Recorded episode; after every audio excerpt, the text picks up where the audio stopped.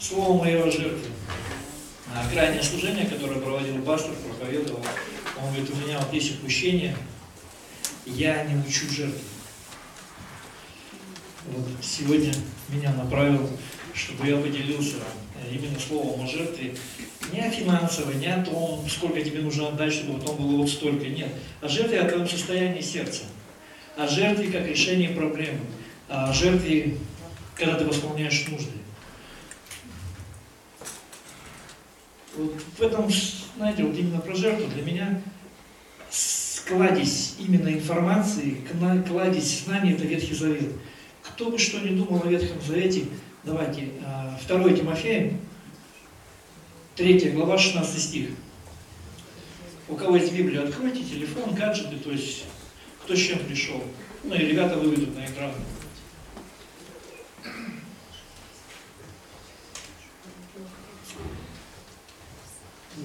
Все Писание богодухновенно и полезно для научения, для обличения, для исправления, для наставления в праведности. Аминь. Момент только такой. О каком Писании Павел говорит? В то время, когда было это написано, письмо, не было ни Нового Завета, ни Ветхого Завета. Было Пятикнижие. Ну, по сути, Ветхий Завет. Не было той Библии, вот, которую сегодня мы привыкли видеть. Он говорит, все Писание Богу духовенно. Вся та информация, которая была, это было Пятикнижие, которое сегодня продолжает нас учить учить, что все наши отношения с Богом через жертву, всякий твой подъем, всякое твое падение, все через жертву. Я объясню, почему это думаю. Никогда люди не взывали к Богу, прежде чем они не вознесли жертву. Любую проблему решали на жертвеннике. Любое обращение решали через жертвенник к Богу. Сначала сделали его, возносили жертву, а потом взывали и открывались Богу. В чем есть нужда, в чем есть проблема. На сегодняшний день, общаясь зачастую с, с братьями, я вижу кучу нерешенных проблем. И у меня всегда вопрос возникает в первую очередь, а жертва в твоей жизни есть? Само христианство, само христианство построено на жертве Христа. То, что сегодня мы имеем, наше спасение, оно было через жертву Иисуса. Все наши отношения с Богом построены. Вся та благодать, которую Бог сегодня изливает, это все пришло через жертву Иисуса. Само наше хождение в Боге должно сопровождаться жертвой. Давайте откроем Ветхий Завет теперь. Чтобы не читать всю эту историю, я ее перескажу. Зачитаю только ключевое. Давид, не взывая к Богу, решил посчитать народ. Я думаю, как знаете, как царь, большого государства, все-таки хочется понимать, чем ты владеешь, какими территориями, количеством людей. Решил посчитать, ну как бы тоже я периодически залезу там на счетах, сколько денег дома еще есть, но все равно ты хочешь понимать, что, да? Ну и Давид, имея такое государство, 12 колен и так далее, то есть я думаю, тоже ему хотелось понимать, а сколько людей в его царстве? Но Богу не возвал. И Бог напустил язву за это пришел к нему прозорливец, гад, и говорит, слушай, было ко мне слово, в общем, народ ты свой потеряешь. Пришла эта болезнь, начала косить народ. Тот же самый гад ему сказал, принеси жертву, чтобы это остановить. И вот с этого места я буду прочитать. И сказал Орна, а, ему надо было прийти в землю Орны и там поставить жертвенник. И сказал Орна, зачем пришел господин мой царь к рабу своему? И сказал Давид, купить у тебя гумно для устроения жертвенника Господу, чтобы прекратилось поражение народа. И сказал Орна Давиду, пусть возьмет и вознесет в жертву господин мой царь, что ему угодно. Вот валы для всесожжения, и повозки, и упряжь воловья на дрова. Все это царь Орна отдает царю. Еще сказал Орна царю, Господь Бог твой, да будет милостив к тебе. Но царь сказал Орне, нет, я заплачу тебе, что стоит, и не вознесу Господу Богу моему жертвы, взятой даром. И купил Давид гумно и волов за 50 сиклей серебра. И соорудил там жертвенник Давид господину и принес, Господу, и принес сожжения и мирные жертвы. И умилостивился Господь над страной и прекратилось поражение израильтян. Аминь. Я вот эту историю, когда читаю, ну я просто пытался представить. Я понимаю, что мои мысли это не его мысли. Бог, и у него такой какой-то вот, ну, с утра он проснулся, я порой делаю в телефоне, то есть если много дел, я вот чик -чик -чик, там набиваю себе, что я буду чем заниматься. И Бог так, хоп, так, с утра угу, поразить Израиль, напустить язву, дождаться, когда Давид, но он же вездесущий, он всемогущий, он вне времени, он знает наперед, что было. И вот у него такой этот, что сегодня произойдет. Чек-лист, можно сказать. Так, он принесет жертву, так, стоп, эту жертву, а, он на земле Орны купит у него гумно за 50 сиклей серебра. То есть и такой с утра знакомился, распорядок дня, ну, ну да, как-то так, видимо, что происходит. И ждет того момента, пока подожгут огонь, вала, эту упряжь ложу порубят и дрова. Все, теперь останавливает смерть. Подождите, Бог милостивый. Бог милостивый. Для чего нужен был весь этот процесс? Для чего нужно было все это сделать? Он же наперед знает, какой будет результат, что он остановит. Важно было сердце Давида в тот момент. Важно было, чтобы Давид начал меняться внутри. После этого написано, что Давид жил долго, счастливо. Я уже своими словами, потому читать что дальше много можно. Насытившись днями, собрав огромное количество ресурсов для того, чтобы его а, сын потом построил храм. Но вначале было поражение Израиля. Вначале было сокрушение того царства, которым он правил. И была жертва и было приношение. Сегодня, возможно, у тебя есть также нерешенные вопросы, поражения. Именно поражение, какая-то болезнь, какие-то, не знаю, долговые ямы, дома проблемы, непонимание с детьми. Все это может быть. Слушай, есть жертва. Мы сейчас пели э, «Воздам тебе хвалу». Петь не буду, я певец не очень вчера. Я пел «Кони в яблоках». Ну, я понимаю, что мне стили, когда сказали, о, классно. Я понимаю, что пение мое так, так себе, мягко говоря. И вот эта хвала, которую мы возносим, это жертва. Мы ее возносим, потом призываем Бога. Наши финансы – это жертва. Мы их приносим, потом взываем Бога. Наше время – это жертва. Мы его тратим, потом называем Богу. Последовательность никто не менял. Если ты будешь считать священное писание, то увидишь, вот этот алгоритм действия, он не меняется. Сначала жертва, потом ответ Бога. Жертва твоя, открытие Ему, и потом уже какое-то решение. Это Ветхий Завет. Давайте, чтобы мы охватили и Ветхий Завет, и Новый Завет. Новый Завет 2 Коринфянам 9 глава. Это чисто финансовая сфера. Почему, а, когда мы говорим о жертве, мы не можем обойти финансы стороной? Да по, по простой причине, что именно из-за отсутствия финансов в основном рождаются все проблемы. Именно из-за этой нужды невосполненной. Именно потому, что недостаточное их количество в семье, начинаются разногласия. Ты не можешь позволить а, больше внимания детям, потому что это время занимает работа. Ты не можешь уделить этого времени. Ты не можешь э, жену побаловать, просто потому что тебе не хватает денег. Эта проблема, она рождает, знаете, это как потом причинно-следственная связь. И у нас начинаются непонятные вещи, которые потом уже касаются напрямую нас, нашего духовного состояния нашего нахождения в Господе, а зачастую потом уже не нахождение там, потому что мы уже перестаем взывать к Богу, призывать Его имя, потому что мы своими силами все это стараемся решить. Поэтому финансы. Давайте все-таки за них тоже прочтем. Второе Коринфянам. Как правильно, Коринфянам или Коринфянам? Коринфянам. 9 глава с 1 стиха. По вере.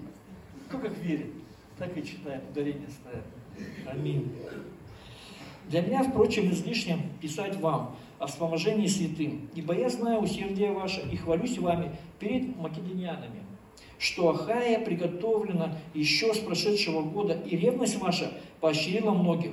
Братьев же послал я для того, чтобы похвала моя о вас не оказалась тщетной в всем случае, но чтобы вы, как я говорил, были приготовлены, и чтобы, когда придут со мной македонияне, македоняне, и найдут вас не готовыми, не остались в стыде мы, не говорю вы, похвалившись такой уверенностью. Посему я почел за нужное попросить братьев, чтобы они а, наперед пошли к вам и предварительно озаботились, дабы возвещенное уже благословение ваше было готово, как благословение, а не как побор. При всем скажу, кто сеет скупо, тот скупо и пожнет, а кто сеет щедро, тот щедро и пожнет. Каждый уделяя по расположению сердца, не с огорчением и не с принуждением, ибо доброходно дающего любит Бог.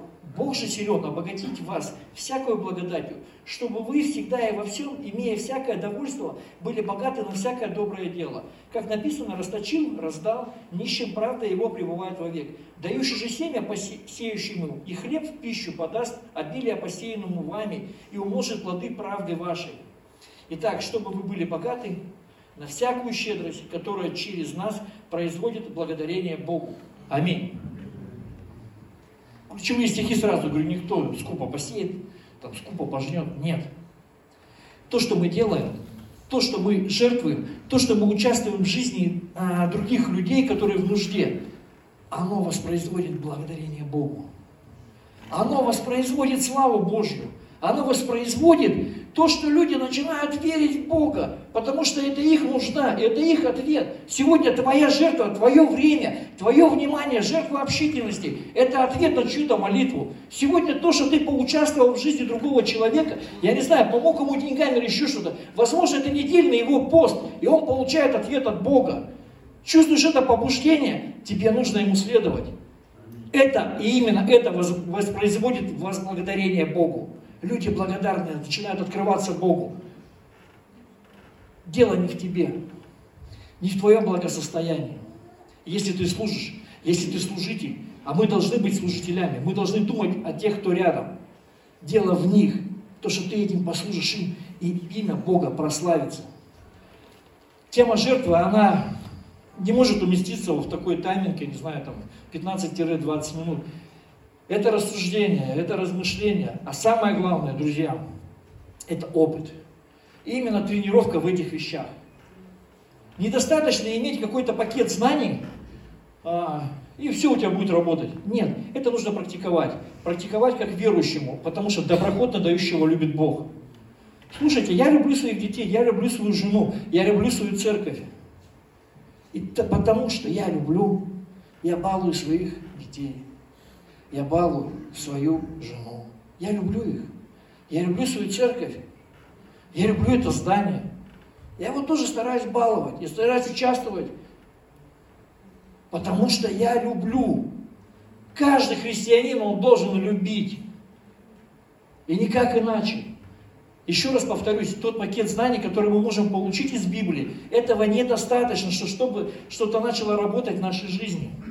Давид много чего знал но делал неправильные вещи. Но он шел к жертвеннику, приносил жертву, взывал к Богу, и Бог начинал действовать в его жизни.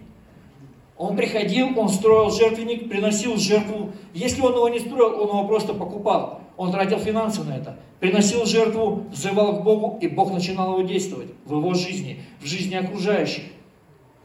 Это очень важно понимать, что нужна практика в этих вещах. Мало быть обладателем этих знаний. Нужно быть именно вот Последовательным исполнителем, так скажем. Последовательным. И тогда Бог начнет менять свои жизни. А начнет восполнять каждую сферу. Начнет просто разрушать какие-то твои твердыни. Твое ожесточенное сердце делает мягче, любвеобильнее. Бог начнет работать. Бог, Он не может навредить.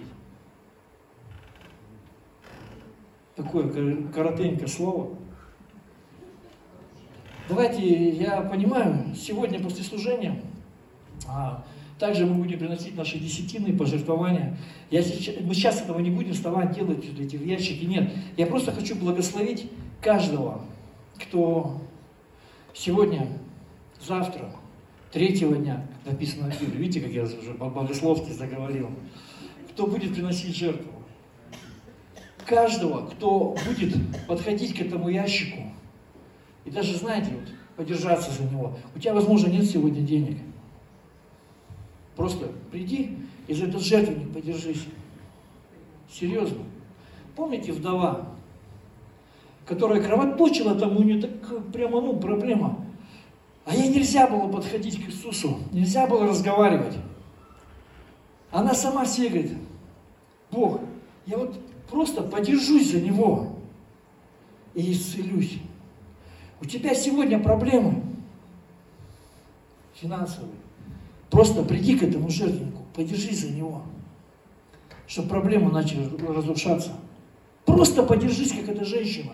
Пусть это в твоей жизни, в твоем сердце откровением пройдет, что у жертвенника решаются проблемы. Отец, я благословляю каждого приходящего и приносящего Твоим именем. Я высвобождаю на каждого здесь присутствующего в зале Твою благодать и милость.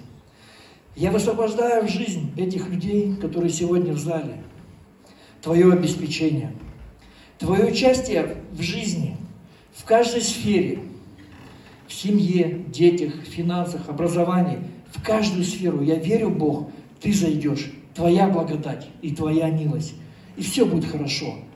Просто все будет хорошо. Всякая проблема будет разрушаться. Сегодня. Я это высвобождаю. Твоя слава будет являться. Твоя благодать, она будет бесконечна. Она будет проливаться, проливаться и проливаться в жизни людей. Во имя Иисуса Христа. Да будет так. Аминь.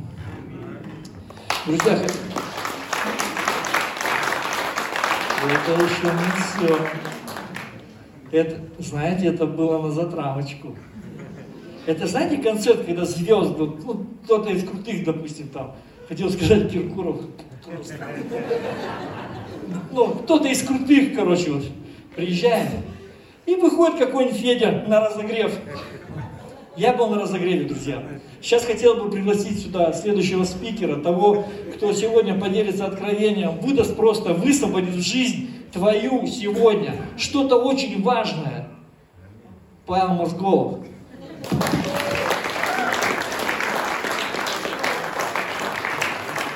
А?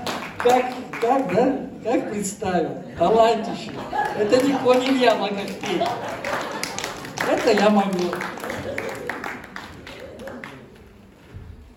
Вячеслав. Вячеслав Болтун еще тут. Ну, все равно мы его любим всегда. Пускай говорит. А? Привет, Сергей. Что-то телефон за...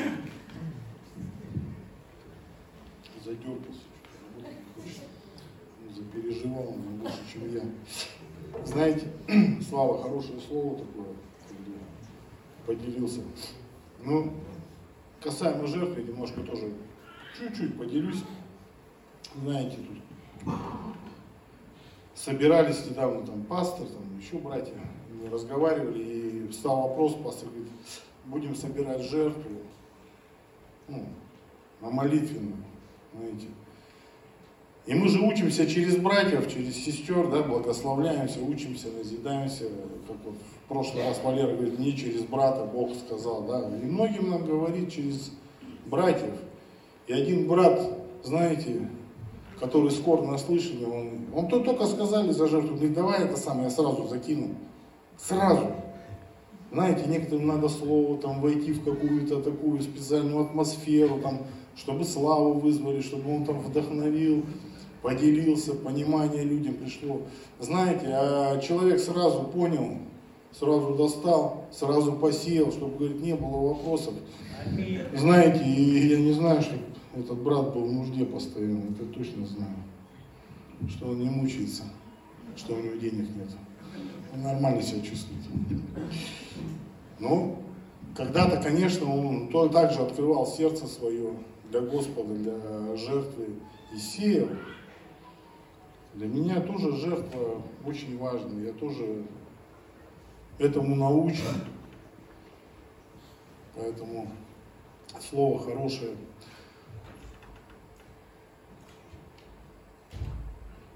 Сейчас я поделюсь с ним тоже небольшим. Сейчас это перезагрузится, что-то он у меня задернулся. Дерганный. Ну, давайте пока немножко на одну наболевшую тему поделюсь просто. Знаете же, недавно было 14 февраля, День влюбленных. И знаете, у нас у братьев, я не знаю, как у сестер, ну ходят толки там, праздновать, не праздновать, дарить что-нибудь жене, не дарить что-нибудь жене. Знаете, начинают открывать там разных э, учителей, там, кто что думает за этот праздник, там, выявлять, правильно он, неправильный, знаете. И можно сказать, это в такую проблему в оконцовке возрастает, знаете. Человек либо ему жалко подарить жене, которую и так, ну я не скажу, что я своей жене там день и ночь дарю, дарю, дарю. Конечно, я такого не делаю. Я как бы вообще это, жена говорит, ты сильно прижимистый. Тебя надо разбавлять. Знаете, у меня сестра тоже об этом моя младшая знает. Так она с Питера, дня за три, звонит мне, Паш, не забудь, у меня день рождения. День рождения, Паш. Я жду цветы. Ничего не знаю. Вот понимаете.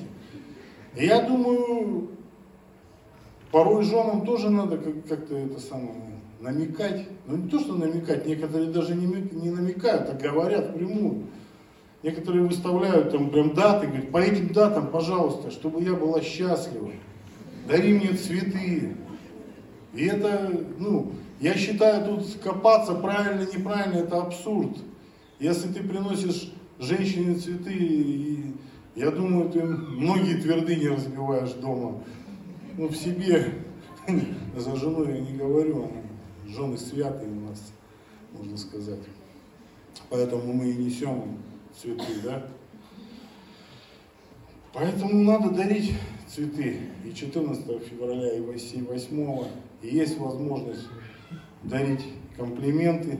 Некоторые, говорят, знаете, вот я как вспомню, у меня вопрос стал, почему человек не, ну, не может подарить цветы, мужик.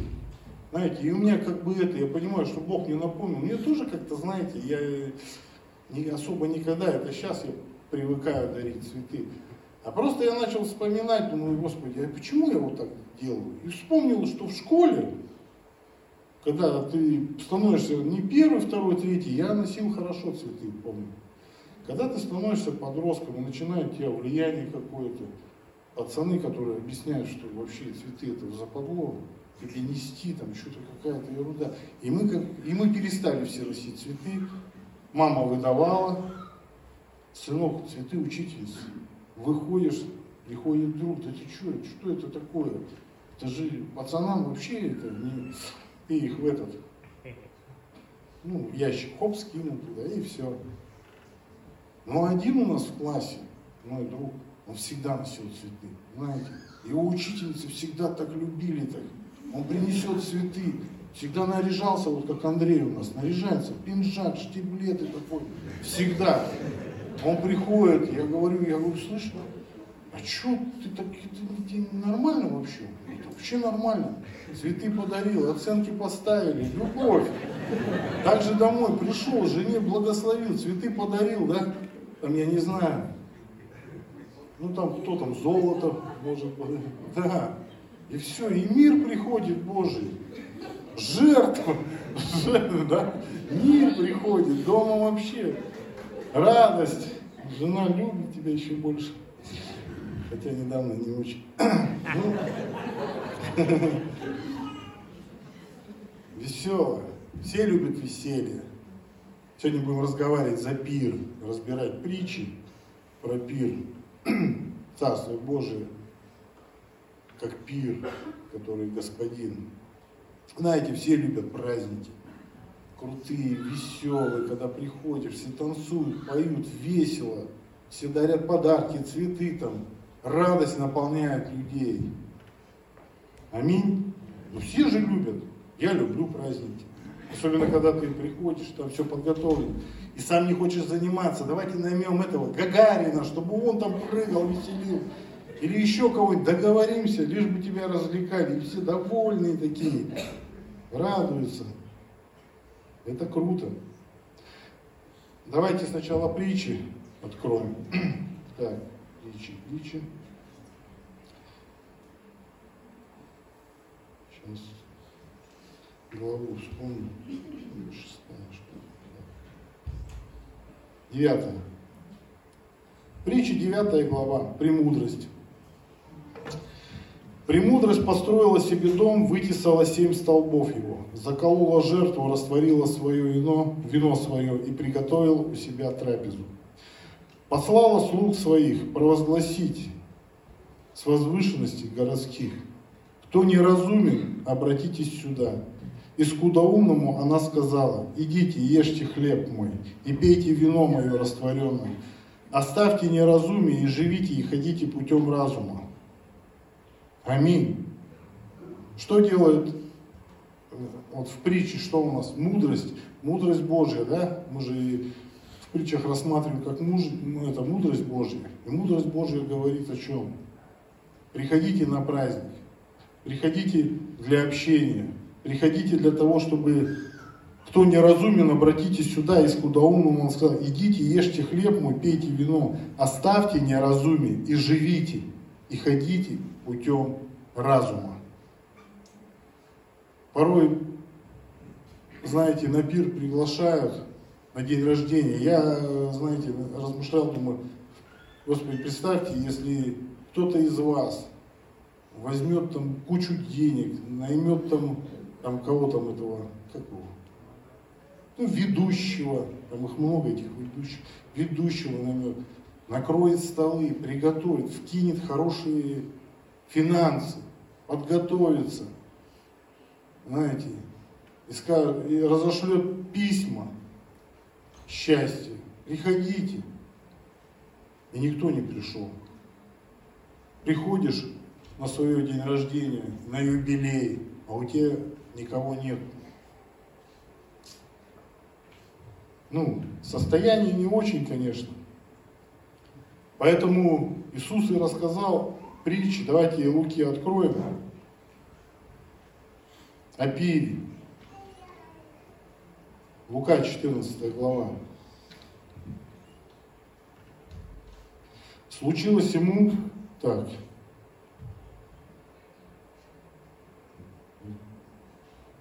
Сейчас.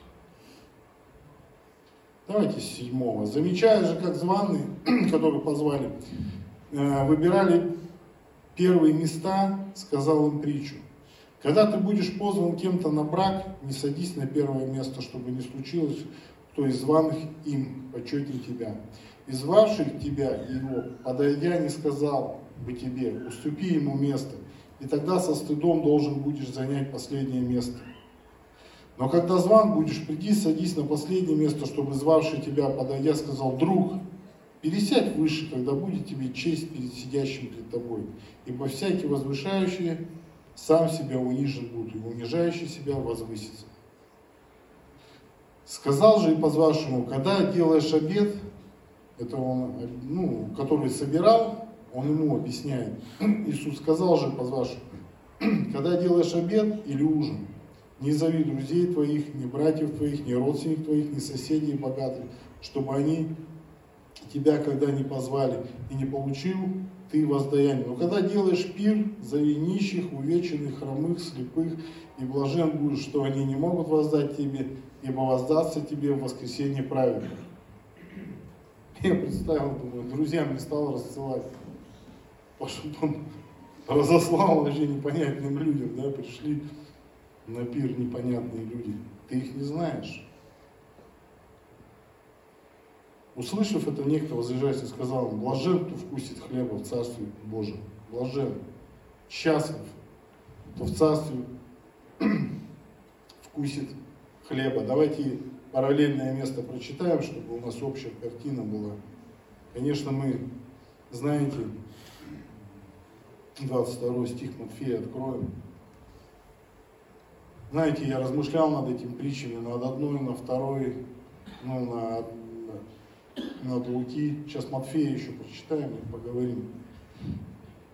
Иисус, продолжая говорить, говорить им притчами, сказал, Царство Небесное, подобно человеку-царю, который сделал брачный пир для сына своего и послал рабов своих звать званых на брачный пир, и не хотели прийти. Опять послал других рабов, сказал, скажите званым, вот я приготовил обед мои, тельцы мои, и что откормлено, заколото, и все готово, приходите на брачный пир. Но они, пренебрегши, то пошли кто на поле свое, а кто на торговлю свою. Прочие же, схватив рабов его, оскорбили и убили их.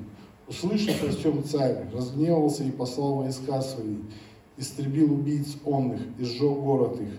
Тогда говорит он рабам своим, брачный пир готов, а званые не были, были достойны.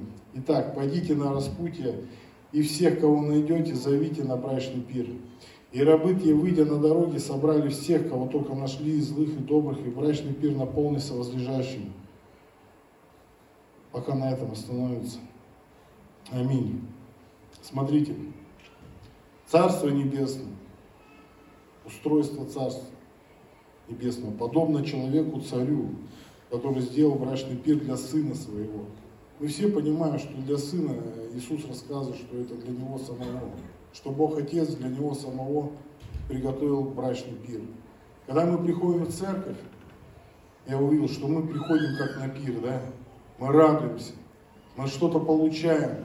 Да? Если бы ты не хотел, ты бы сюда бы не пришел. Ну что идти туда, если ты там ничего не получаешь?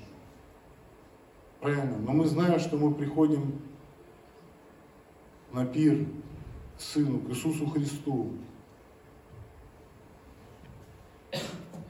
И просто так, знаете, кто-то тут случайный человек, такого не бывает.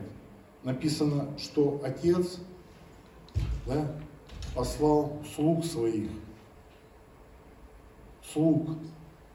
Слуги, это подразумевается, что ученики Иисуса Христа, которые когда-то услышали Евангелие. Кто когда-то услышал Евангелие? Я услышал Евангелие.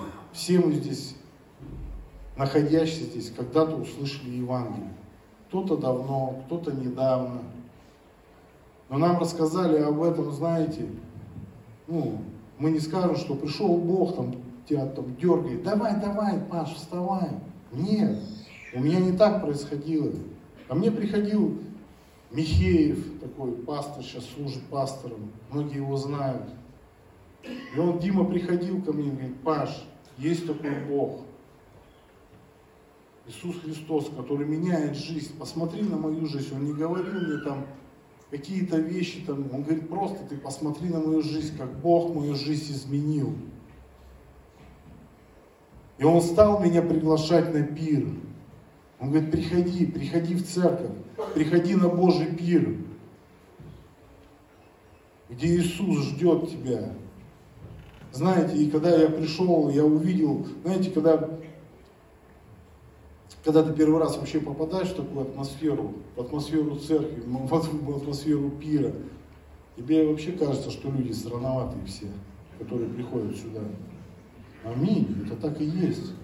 Потому что что-то они улыбаются, ходят, что-то там здороваются, общаются. Все довольные какие-то, непонятно. Что они довольны, от каких, знаешь, ты там зашел, к примеру, там, первый раз и думаешь, что, они, что случилось, что с ними происходит, что они все радуются, радуются, песни поют, веселятся. Что такого веселого? Ничто не нахожу.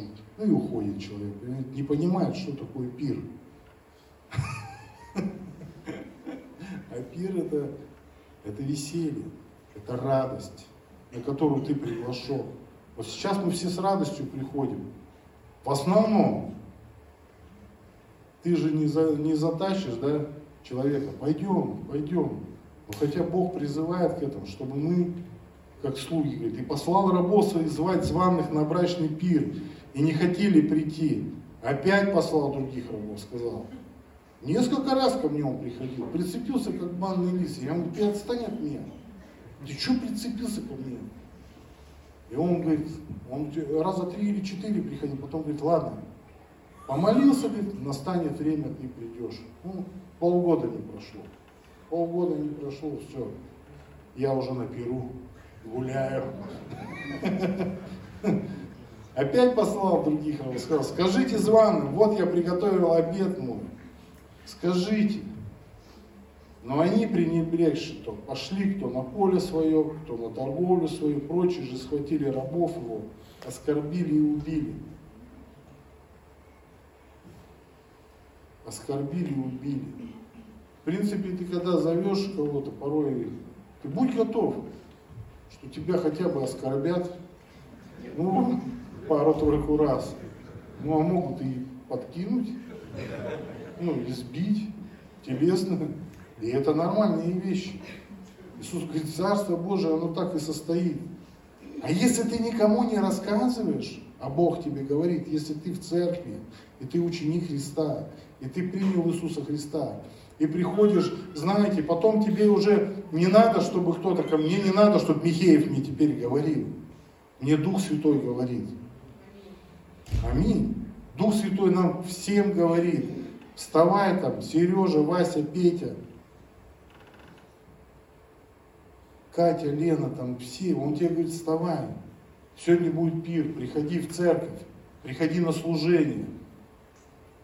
Будем радоваться, будем молиться, будем проходить какие-то вещи. Сегодня псалом хороший, да, там, иду, там, что-то раны, там, да, там, последнее, особенно, иду, говорит, бури, там, раны, там, тебя там исколотили, но я иду за Иисусом. Оно так и происходит в жизни. Оно порой, но он говорит, ну, в сердце все равно мы знаем, что ты всегда рядом, Иисус. Он всегда рядом. Пришел и услышал о сем царь, и разгневался, и послал войск своих. Истребил убийц онных и сжег город. Тогда говорит он рабам своим, брачный пир готов. Ну, значит, какое-то определенное время все равно проходит в жизни каждого. И каждый в сердце слышит своем, что уже пир готов, надо приходить. Также я там, сколько, 12-13 лет назад понял, что пир готов, пора быстрее идти, пока не пришел ну, войско царя и тебя не прибили. Тогда говорит он Раван так, званные не были, были, званые не были достойны. Итак, пойдите на распутье, и всех, кого найдете, зовите на брачный пир. Всех. Написано всех зовите. Вот мы выходим порой, э, это я, я-то про себя говорю, что я порой себя ловлю на мысли, почему я ему не рассказал про Иисуса Христа вот сейчас. Знаете, Дух Святой тебя побуждает, и ты знаешь, как бы ситуацию, вроде ситуация неподходящая. А знаете, когда царь сказал, зовите, я не представляю, они царю сказали, извини, у меня как бы настроения сегодня нету, звать я никого не буду. Представьте, что будет. Это страшные вещи. Поэтому Бог говорит, вы зовите. Итак, пойдите на распутье, всех, кого найдете, зовите на брачный пир. И рабы те, выйдя на дороге, собрали всех, кого только нашли, и злых, и добрых. И брачный пир наполнился возлежащим. Знаете, я вот на этом местописании особливо, особливо обратил внимание. Знаете, порой, когда охота рассказать кому-то об Иисусе Христе, о Его любви, о Его благодати, которая спасла меня, знаете, ты смотришь, а у тебя с человеком этим как-то, ну, не очень. Или тебе неохота, либо он тебя раздражает, либо он тебе просто не нравится. И ты ему не говоришь ничего. Но написано, и рабы те выйди нашли, итог и злых, и добрых. И в церковь мы приходим в основном все злые, недовольные, Многие, кого ты зовешь или приглашаешь, они говорят, мы и так добрые, мы делаем добрые дела. Я же ничего плохого не сделал, зачем мне идти в церковь?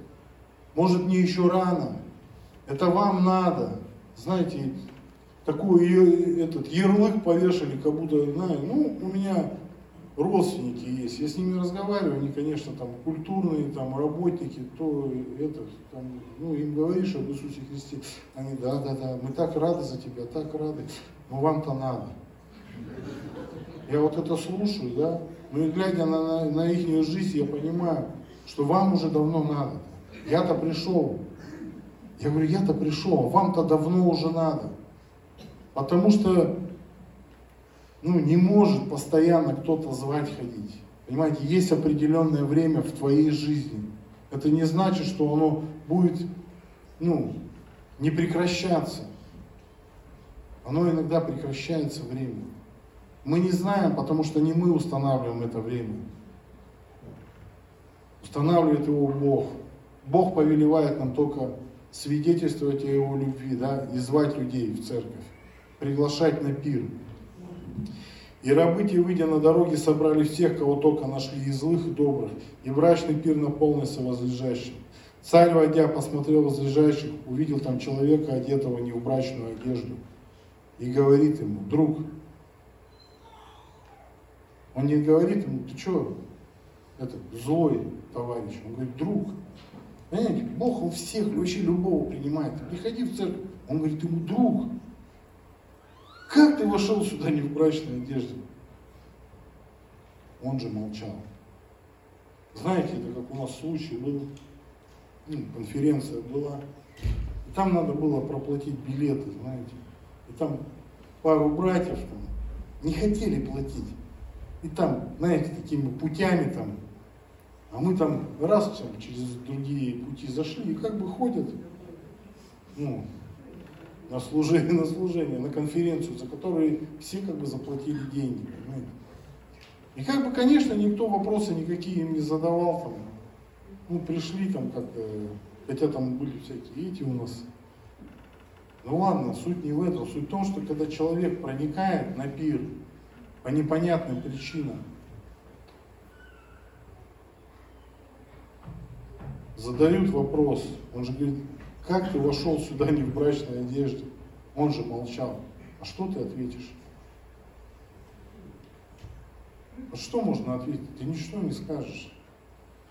Тогда сказал царь слугам, связав ему руки, ноги, возьмите его и бросьте во тьму внешнюю, там будет плач и скрежет зубов, ибо много званых, мало избранных.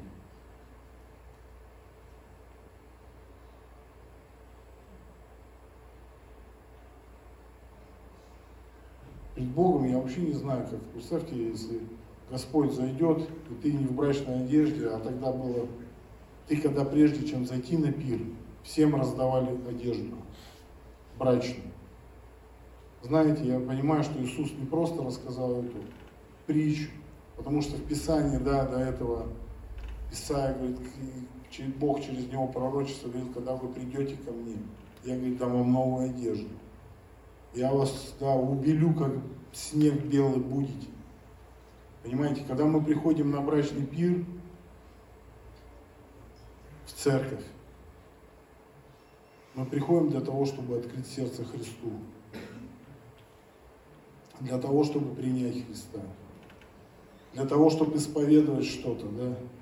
Я понимаю, в каких-то конфессиях там есть эти исповедальные там будочки ну как они называются, ну, я как бы не силен, ну, встречаются со священником, он, он, он ему рассказывает. Конечно, мы встречаемся со своими наставниками, с пастором, там, со священниками, ты, конечно, исповедуешься, если... но основное, основное, мы все равно встречаемся с Богом в Доме Господнем, на служении, где все собираются, где мы поклоняемся в единстве, где левиты поют, вы знаете, что левиты, когда поют, они тоже здесь освещаются. Мы там освещаемся, они здесь освещаются. Жизни также меняются. Если он левит, знаете, я бы раньше размышлял, если он поет, он вообще, наверное, такой святой товарищ вообще. Просто сюда выходит, поет, поет, поет. И думаю, у него жизнь, наверное, там вообще на таком пике. Но я так думал, что это А потом, когда, знаете, дол, ну, какую-то определенную в церкви, понимаешь, что он такой же человек, как и ты. Он, когда выходит сюда, он выходит для Господа, чтобы для, осветиться так же. Он также слушает проповедь. Он, он также для нас играет прославление, чтобы мы освещались. Освещались через проповедь. Чтобы наши одежды, они убелялись здесь. Чтобы наши одежды, они менялись. Аминь. Поэтому в Писании написано, да, Иисус, Иисус, э, не Иисус, а апостолы говорят, ты облекись во Христа. Оденьте одежду Христа. Мы, как ученики, как находящиеся здесь люди, которые уверовали уже год, два, три, мы облеклись уже в Христа, понимаете? Когда приняли Иисуса Христа. Я понимаю, что многие, они вообще никогда, может, и не слышали о Христе. Некоторые пришли, может, первый раз. Многие видели на картинках, многие могут не понимать, что происходит. Богослужение, оно свято. Богослужение, оно исцеляет людей. Знаете, свою жизнь рассматриваю, ну, периодически ты все равно смотришь на свою жизнь. Читаешь Евангелие, да, и смотришь на свою жизнь. Порой, порой ты в какой-то суете, какими-то занятиями перестаешь это делать, да, перестаешь сопоставлять какие-то вещи. Да, и, ты, и ты, когда приходишь на служение, ты взываешь, да, Господь, вообще помоги мне там в той или иной ситуации, очисти, потому что там я неделю там с кем-то повздорил, да, на неделе. И это происходит. Да, 1 Иоанна, вот, первой главе написано, да, кто думает, что он не имеет ни греха на себе, то он лжец. Потому что человек, он приходит ко Христу. Вот такой, какой он есть. Конечно, если мы оденем, да, на себя какую-то одежду, которая она не подходит, ты можешь одеть свою одежду, свою одежду святости, которая тебе кажется, что ты свят. Но когда ты придешь на пир, в присутствии Божьем, вот здесь находящийся, знаете, и когда Дух Святой приходит к тебе, он говорит, сынок, дочка, ты снимай эти одежды, одевай одежды, которые я убелил, одежды, которые дает тебе Христос. Одежда, которая настолько белая, говорят, если ты увидишь, глаза, они ослепнут.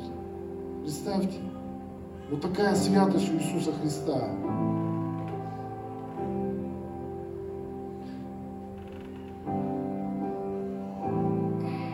Я задала, задаюсь вопросом, то, что задавался, задаюсь, что я делаю для Тебя, Господи. Знаете, и, и порой я когда-то услышал историю об одном мужике.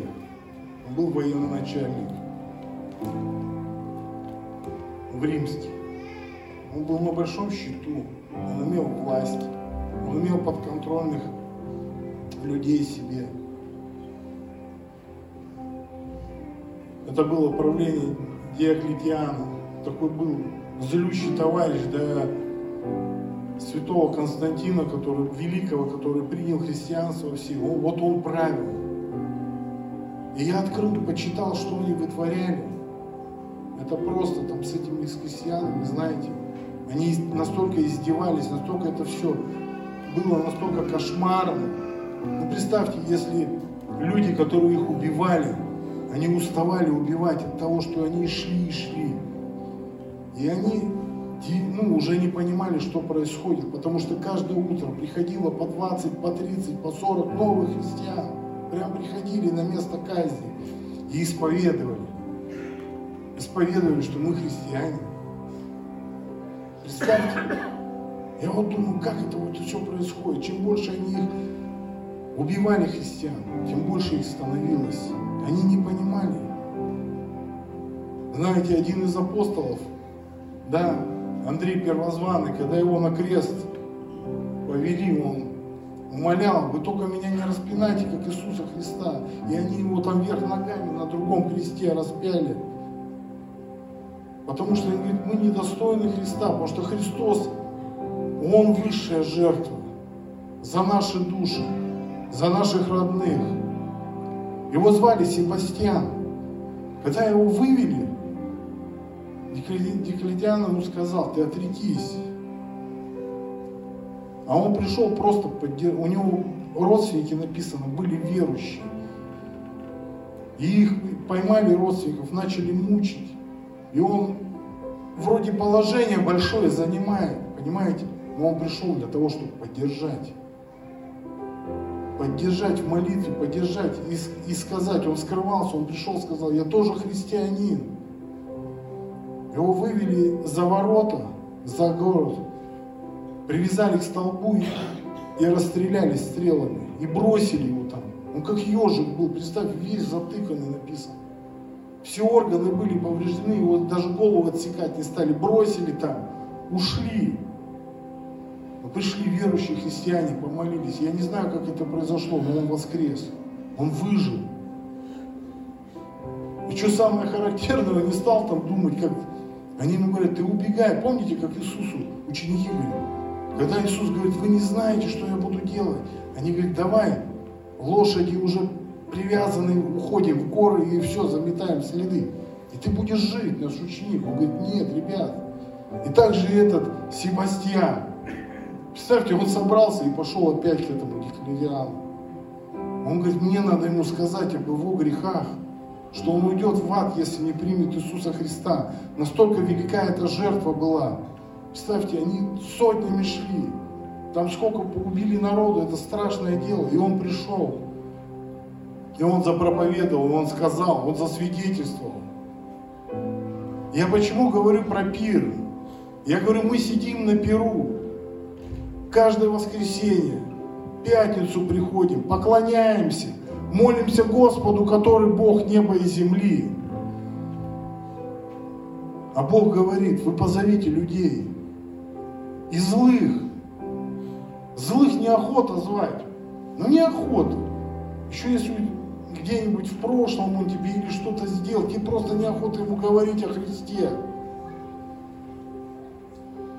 Знаете, у нас была дискуссия тут на группе, знаете, и это, конечно, не проповедь, не, не относится, но ребята, которые, знаете, потому что ну, у нас на группе многие там бывали в местах лишения, и встал вопрос вот за этих ребят, которых приезжают, набирают, и они идут, воюют за нашу страну. И встал вопрос, и они говорят, знаешь, он же там был убийца, он был то, он был это. И один брат говорит, так у нас это суть христианства, что мы принимаем. Как их могут возвеличить в лике там героев России? Да вот так. Потому что он встал, пошел воевать за тебя, чтобы ты спал нормально и умер. А мы, как христиане, это наше вообще исповедание, что мы принимаем грешников. Написано, был ли ты в тюрьме и посетил ли? Посетил ли ты в больнице? Господи, где я тебя видел? Да нигде ты меня не видел, да? Конечно, мы видим этих людей. Может, они нам не нравятся. Может, они нас не устраивают. И знаете, порой даже мысли приходят, тебе неудобно, чтобы он в церковь с тобой ходил. Мы же, и он пришел туда. Ага. Знаете, и тебе же с ним встречаться, жить надо. Знаете, ну господин, он не задавал таких вопросов. Вы давайте отбирать. Хотя изначально он говорит, позовите друзей, позовите знакомых. Но знакомые были заняты. Были заняты. Потому что у всех свои дела. Но пришли те люди, здесь те люди сейчас находятся, которых Бог призвал. Тут нету чужих людей и случайных. Такого не может быть. Потому что Царство Божие, оно так устроено. Чужие люди, они не могут здесь оказаться. Не могут посетить пир. Но есть одно но. Когда пришел Господь, написано, Отец, когда зашел, глава, он зашел, и он говорит, друг, он обращается к нам, он говорит, друг, почему у тебя нету одежды белой? По какой причине? Может, по причине, что ты еще не принял Иисуса Христа в свою жизнь? который облекает в белую одежду.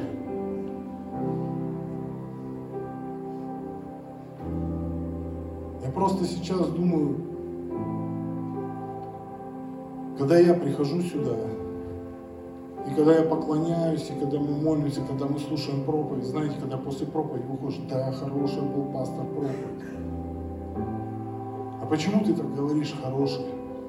Потому что ты пересмотрел какие-то вещи в своей жизни.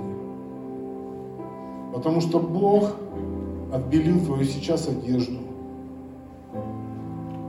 Вчера ты не хотел там, к примеру, с женой мириться, а сегодня ты пришел. Вчера ты там с другом, у тебя напряжение было, да, серьезно. Но ты смирил себя. Вот когда пришел человек на пир, написано, все, кто заходил, они должны были одеть не в своих одеждах заходить, а одежды, в которых приходил ну, на пир вход. Им на входе давали одежды. И я понимаю, что этот человек, он зашел, он несмиренный пред Господом. Он был не готов принять Иисуса Христа. Он не готов был одеть эту белую одежду. А вы знаете, что, знаете, вот мы тоже когда разбирали, и стал вопрос по, по этому человеку, почему он так? И все решили к единому мнению, что человек гордый. Человек гордый, он не стал даже разговаривать с царем, не стал ему отвечать, потому что у него на все свое мнение, на свое, свое понимание жизни. Но знаете, глава жизни, он так не считает. И написано, что этого человека, конечно, его не стало с ними на перу. Такие вещи бывают. Я сейчас просто думаю, что есть люди, которые никогда не принимали Иисуса Христа в этом зале. Если они есть, я просто приглашаю, что мы в единстве сейчас – все будем молиться. Все будем молиться Иисусу Христу. Если кто-то никогда не принимал и хочет примириться с Богом и одеть белую одежду, чтобы его жизнь изменилась, его не надо никакие дела ему какие-то делать, там упражнения или куда-то ходить. Это все делается здесь и сейчас, в это время. Поэтому я приглашаю, кто готов принять Иисуса Христа, кто никогда не принимал, я приглашаю выйти сюда, если есть. Если есть такие братья, есть сестры. Вы поймите, что время, оно ограничено. Оно не может быть завтра, послезавтра, после-послезавтра. Если вас позвали, если раб Иисуса Христа вам сказал, приходите в Дом Божий, и вы облекетесь в новые одежды, Бог изменит твою жизнь. Бог даст тебе вообще новую жизнь. Он даст тебе новое царство. Потому что мы веру это принимаем. Он тебе не будет ни на какие счета деньги переводить, ничто это такого не будет. Никакого золота у тебя не появится сверхъестественного, но у вас появится новая жизнь. Новая жизнь. Давайте встанем, будем молиться. Есть кто новые люди? Вы не стесняйтесь, выходите. Кто никогда не принимал, также все, кто чувствует, что Господь их вообще обличает, да, написано обличает, наставляет, да. Тимофей, он говорит, обличает, наставляет со всякой властью, со всякой властью. Бог меня благословил в этот день сказать вот это слово, что если у кого-то одежды замараны, молитесь для того, чтобы пришло исцеление. Придет Господь, Он будет менять жизни людей в сердце. Татьяна и Вячеслав, вот двое есть. Есть еще люди, время есть. Время служения не ограничено. У нас свое, слава Богу, здание, Бог усмотрел это. Не вижу наверху, есть люди. Вижу Машу там руками. Нет, все нормально. Но я тоже так думал, что у меня всегда все нормально. И когда мне приходит в сердце, когда у меня, да не, у меня все нормально, у меня один хороший друг есть.